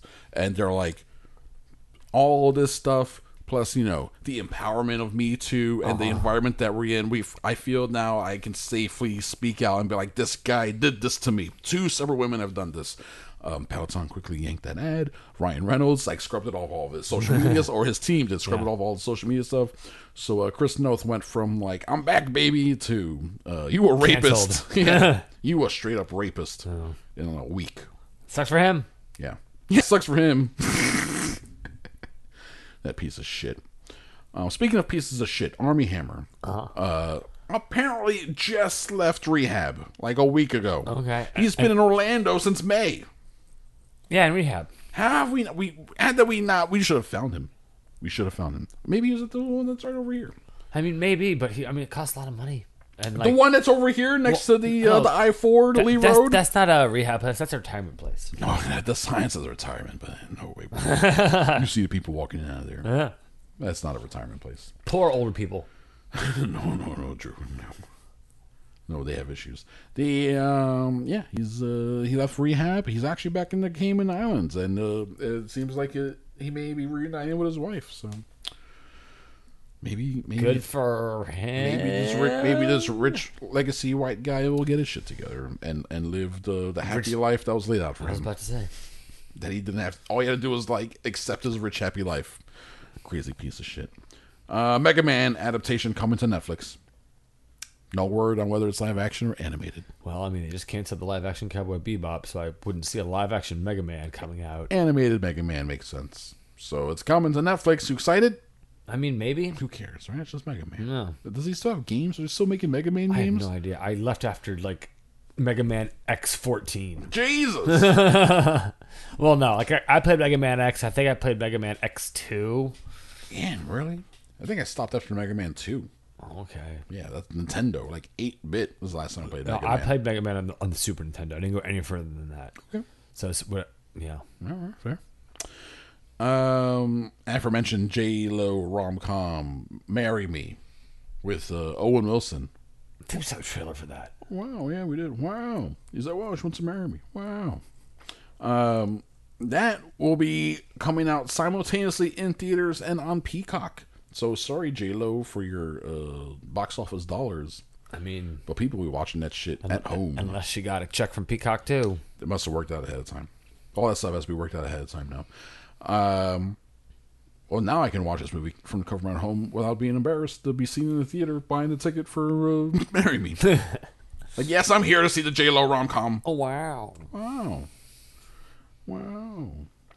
Um, Ana de Armas and Ben Affleck have a movie called Deep Water, which got pulled from theatrical uh, schedules and just got picked up for streaming.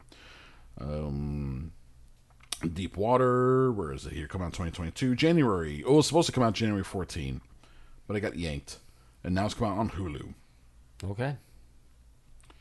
Uh, and this, and this is the movie in which um, we talked about, I think, a week ago when it initially got yanked. And Ana de Armas plays. Uh, they're in a loveless marriage, and uh, they have a deal where she can have take on lovers, right? But then he gets jealous apparently, and her lover starts showing up dead.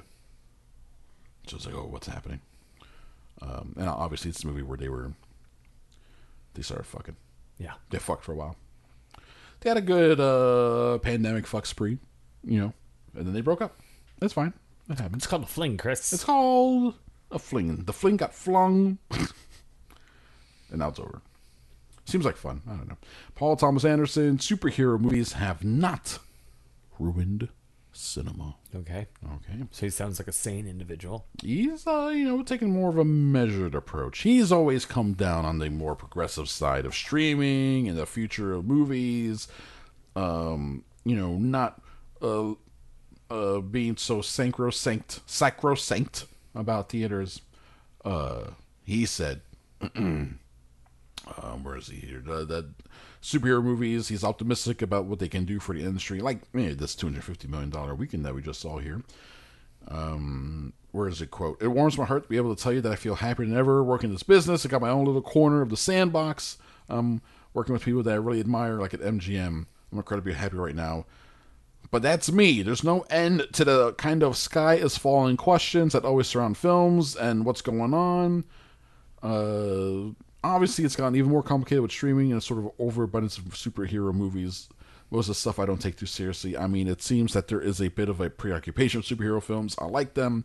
It seems to be something that's popular these days. Blah blah blah blah blah blah. Where's the quote?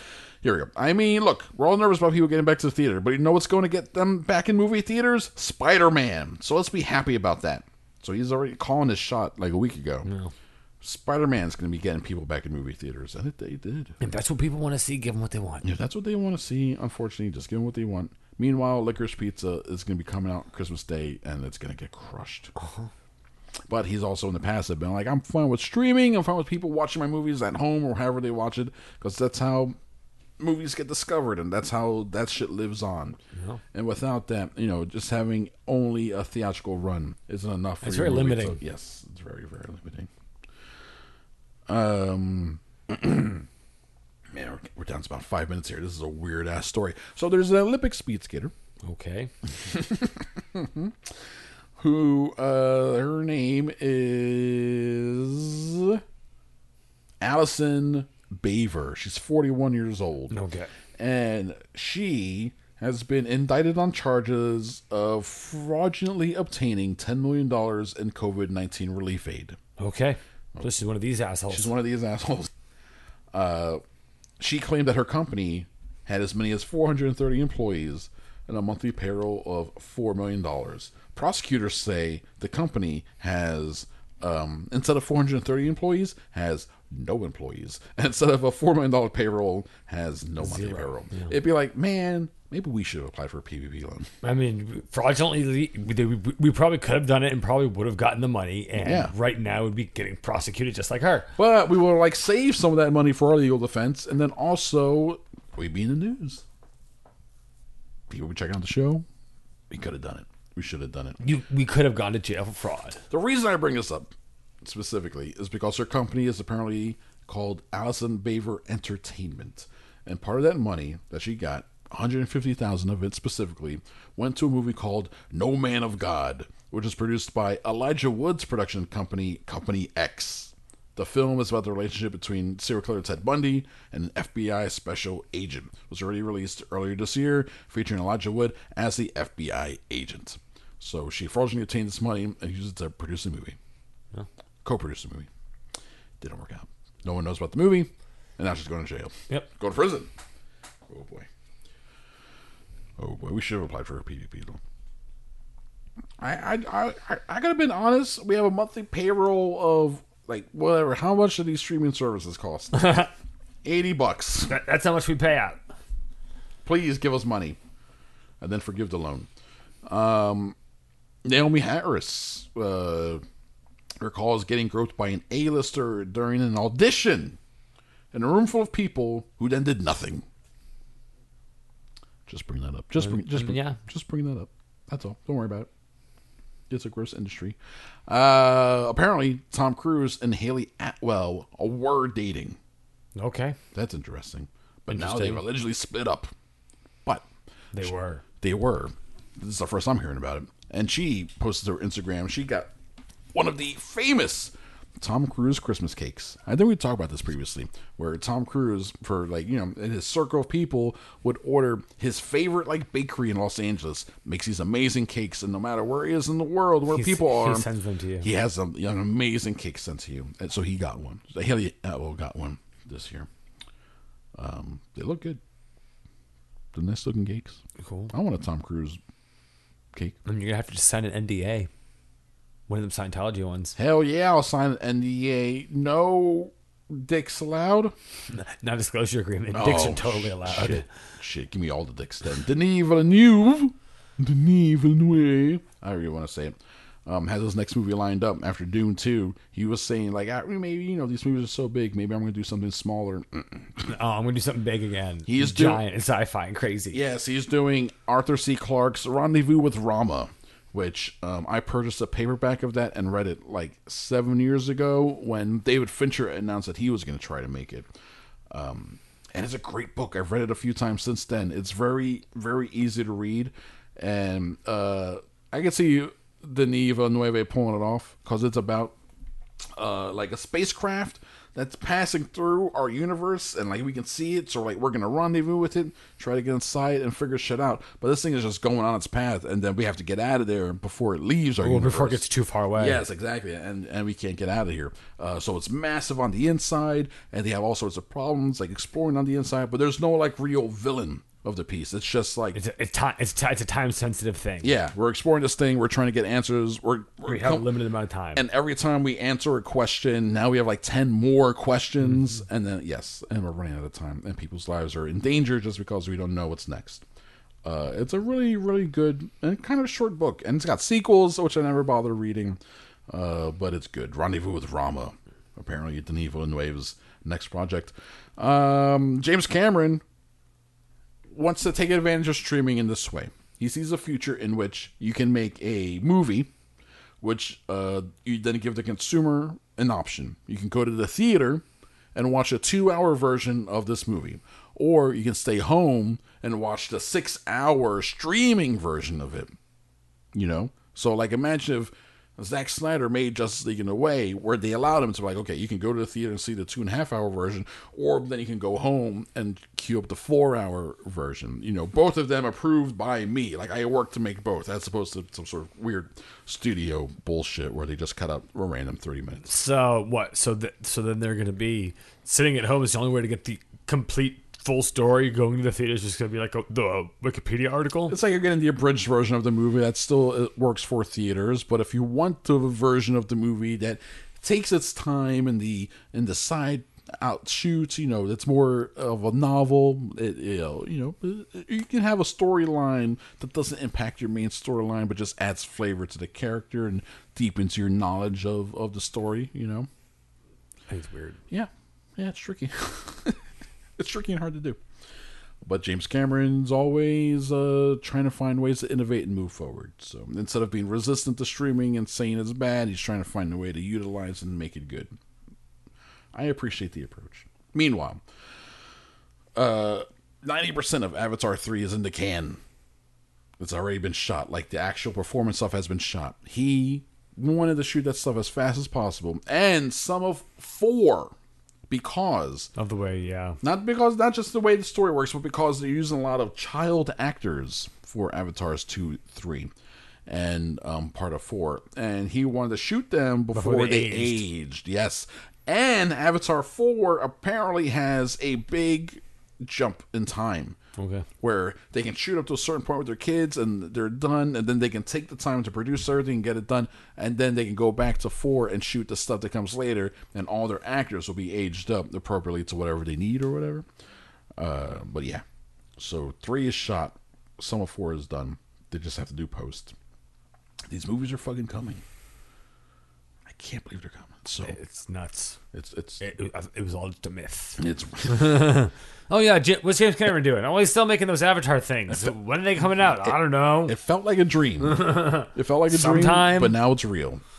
Apparently, remember how Sam Worthington was in a bunch of stuff for a couple of years? So you know how that happened was that uh, Avatar took so long to make that Cameron cast Sam Worthington, and then other studios were like, "He must see something in this guy that this is the Let's next use big him. guy." Yeah, so they rushed to cast him and stuff, and then those movies came out, and he sucked, and then Avatar comes out, and he's like not the best part of it, uh, and now he's just like Sam, Sam Worthington. That was a weird year. Yeah.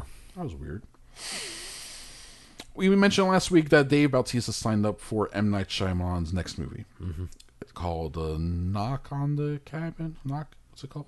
Something like that. And uh, and then Shyamalan revealed that he's ready to innovate with his next film, in which he wants to, his next movie to be quote one continuous take, end quote, like a ninety minute one shot movie, which has been done but not a real one shot. So there's.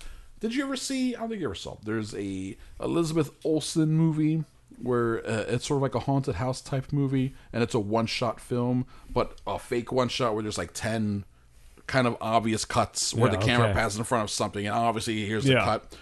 Um, it's okay. It's a fine. It's a fine movie experience. Uh, there's that, which is a fake one cut, and then there's a movie called Russian Ark, which is like 15 years old. And uh, it's a very weird, quote, loose movie where it's a guy, he's like walking you through this big museum mansion thing, and he's walking through the history of Russia, and you're following him with the camera. Uh, and the way they shot that is as the camera man, the camera person's following the actors and moving from room to room. Um, it's all digital, and the card is filling up. And then as the cards get into the end, they have a way to like slip in a new in, card, yeah. and they can keep going, and then take out the other one out, and just rotate cards like that. Interesting. Yeah, and then they, they stitch that together. So that's like a real one shot movie. Shyamalan does not indicate what he's doing. I Fake mean- one shot, real one shot. I mean, the fake one shot, real one shot. That's gonna mean a lot. I mean, Either way, it's gonna be a lot of work. And it changes the way you can make a movie. and it changes the way you tell the story. It becomes a real time story, unless you do the Birdman fake sh- one shot, where your story, as your actor walks from room to room, it jumps in time. Yeah. You know, uh, and so it feels like a one shot, but it's still the story is uh, leaping forward. You know, that's uh, anyway. We'll Weird. See. Yeah, interesting approach. We'll see what he does. Last story. Here we go. Wrapping this thing up. Keanu Reeves uh, on the uh, Colbert Report, and then also in that EW um, article, points out that one of the biggest stunts they did for Matrix Resurrections was him and Carrie-Anne Moss jumping off a building, uh, a building that's about forty six stories. They uh, the only CG is them CGing out all the wires and shit Of them jumping off the building. of them jump off the building. Uh, and part of the quote here is because it's Lana Wachowski and it's the Matrix, you need natural light, and you want to do it quote real. So Carrie-Anne and I grab hands and we leaped off and we leapt off a building. Um, and then also this is crazy. We wanted to do it in the perfect light in the morning. This reminds me of how in Jupiter Ascending they kept shooting like that Chicago skyline chasing, but they want to do it in the morning, so it took them like 30 days to shoot it because they only have five minutes a day. Um, so we did it, I would say, 19 to 20 times over the course of a few days to prepare for something like that. Uh, blah, blah, blah, blah, just started preparing. So they jumped off a building like 20 times Awesome, good for them. to make this movie. Sounds like fun. It does sound like fun. And then Colbert asked him, Would you ever bungee jump? And he's like, No, fuck no. he doesn't say fuck, but he's like yeah. emphatically like, I would not bungee jump at all. But he did this. But he did this. Matrix seems like a good time. We'll be reviewing that baby and next week. Looking forward to it. That's it. The episode's done. All right, We're over. Cool. It, it's fucking finito. Thank you. Gone. Thank you, Drew. Done. Uh, enjoy that coquito. I will. Thank you. Uh, and be careful drinking it too. I will. Yeah, drink it slowly because it will fuck you up. Um, you're welcome, listeners, for this week's free episode. Uh, we'll be back with our fucking Christmas, goddamn Christmas weekend episode. Yeah.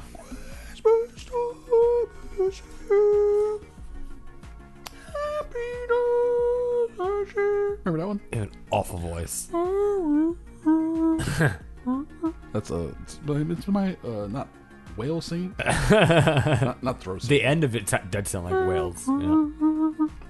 Um, you know, Vince Scully was 47 years old when he passed away. Good for him. Shit. Good for you, Vince.